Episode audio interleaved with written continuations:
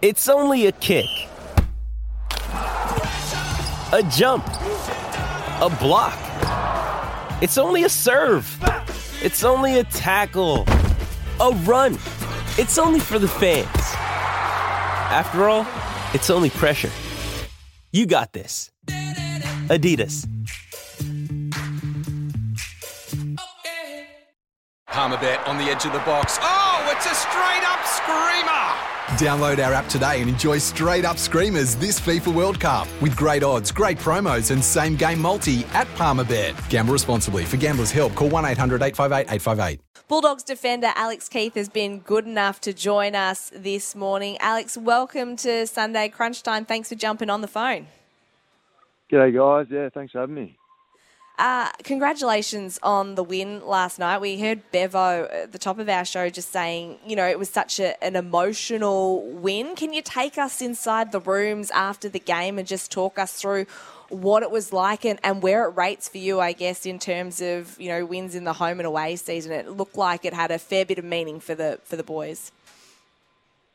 Yeah, it really did. Um, yeah, I think yeah, we don't like to look back too much, but obviously the grand final and um, yeah, the way you know, I think we've only beaten Melbourne once in the last uh, two, two or three seasons. So um, yeah, for some of our lesser lights to play games like they did and um, to have a pretty even spread across the board was um, yeah pretty pretty impressive. And as you, as you mentioned, it was yeah pretty special time in the rooms after the game. I mean, you found yourself 27 points down at one stage, but when you look at the group, you have this great ability to just keep persevering and, and believing in yourselves and your ability. Where does that come from?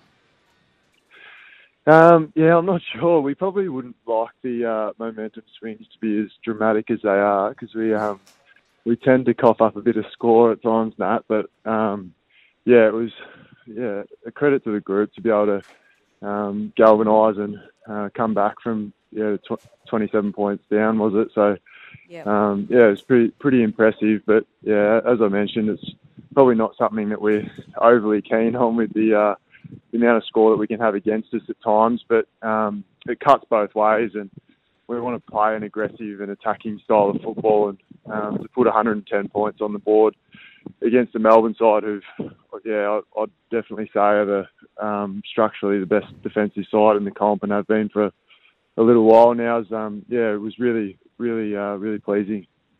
Alex, he doesn't, uh, and by he I mean Luke Beveridge. He doesn't uh, rest on his laurels at all, does he? He keeps flipping magnets. He he makes changes, you know, fairly regularly to, to your side. And I look at your half back line um, last night, and, and in, in, more recent times, you know, Adam Treloar's been a, a midfielder. You know, Mitch Hannan's uh, plied his craft as a forward for, for long periods of time, but he he pretty quickly makes those adjustments. How quickly does that happen? Because in season, you know, you've only got essentially one training a week where you can do a match simulation and say, righto, um, Mitch, you're playing back, which he's been doing for a little while, and Adam, you're going back. How quickly does he make these shifts? And I suppose as a playing group, you have to just adjust and, and get on with it and play it how it lies. Yeah, no, spot on. And um, yeah, he goes with what he sees. And um, if he sees something in a player and um, you know, he'll back him to the hilt and um, yeah, go go with it. And I think that that was probably another part of last night that was really um, enjoyable was a bit of that cohesion coming together at the back end. And you, you mentioned um, Adam coming back there; he's done a great job, and Mitch Hannan as well. And um, yeah, that probably came about a little bit through um, personnel and yeah, hoping to get Caleb Daniel back in the next couple of weeks as well, which will be which will be great. And your neck, I saw you go down there with Yes. um, you know, in the second quarter, and you wa- you're pretty tough, and you waved them off, and you said no, and then they dragged you off, assessed your, your neck, and you came out and played out the game. How is your health this morning, and you should be okay to go next week? Yeah, no, just a bit, bit of carry on, um, which I'm reminded about from the, from the boys. So just no, nothing more than a wry neck that um, anyone would get maybe waking up from uh, for, for any job on a given morning. So yeah, no, it's it's fine. I'm sure it feels fine now after after the win. Hey, you're in the top eight now. Just talk about, and, and I know there's still you know a month of footy left to go. Let's get ahead of ourselves. Let's season. four, four to go. You're in the finals. And, and you've got look? obviously Geelong next week, so I know you won't be looking past that game. But is there a real sense of belief in this group that you can now play finals footy and not just be making up the numbers, but potentially be a bit of a disruptor? Um, yeah, you'll you'll hate this answer. Just yeah, honestly, just trying to progress our game um, each week and, and look to improve because we've been you know we've been, we have been very inconsistent throughout the year and Yep. um, the ladder doesn't lie. You know, if we're able to put some footy together that um, gets us there in the end, then we'll have earned it. Um, certainly, as you mentioned, we've got Geelong and then um, Fremantle as well. So these three weeks were, were going to be a big test, and um, yeah, we really look forward to um, getting down to, to Geelong next weekend and um, testing ourselves against you know another another benchmark in the competition.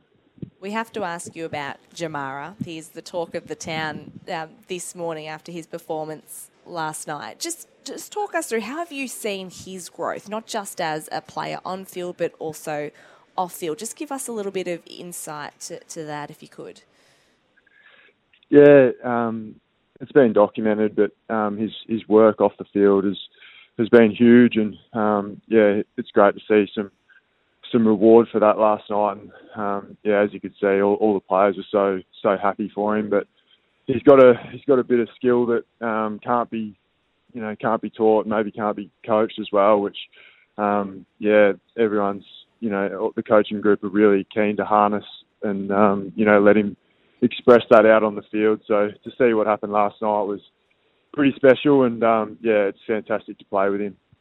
what was the, the messaging from Bevo across the night? Because again, calling the game and and watching on, you go 27 down, um, but there wasn't a look of, of frustration or, or nervousness from your group. Was it, you know, Jack Macrae was down halfway through the second quarter. He- He'd only had four possessions, and usually he could walk around with his eyes closed and find four possessions halfway through the second quarter. You know, your front half wasn't functioning. You, you, your smalls weren't getting any of the ball, and your talls outside Jamarra um, weren't hitting the scoreboard. It was you, you were being kept in it, um, probably by you know four to five or, or six players. What was the messaging from Bevo? Was there some changes to personnel or position, or was it very much okay? we- We're not going that well. Let's just buy into it, and, and the game will turn.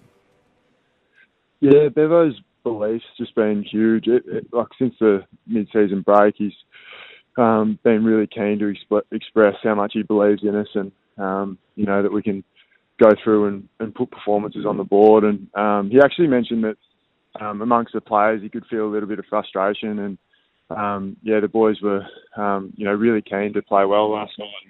As you mentioned, sometimes it wasn't perhaps going our way, but um, Bevo was really good at being able to just um, quell that amongst the players, and um, as I said, draw on that belief that he has, and I think that was um, transferred across to the players over the course of the night.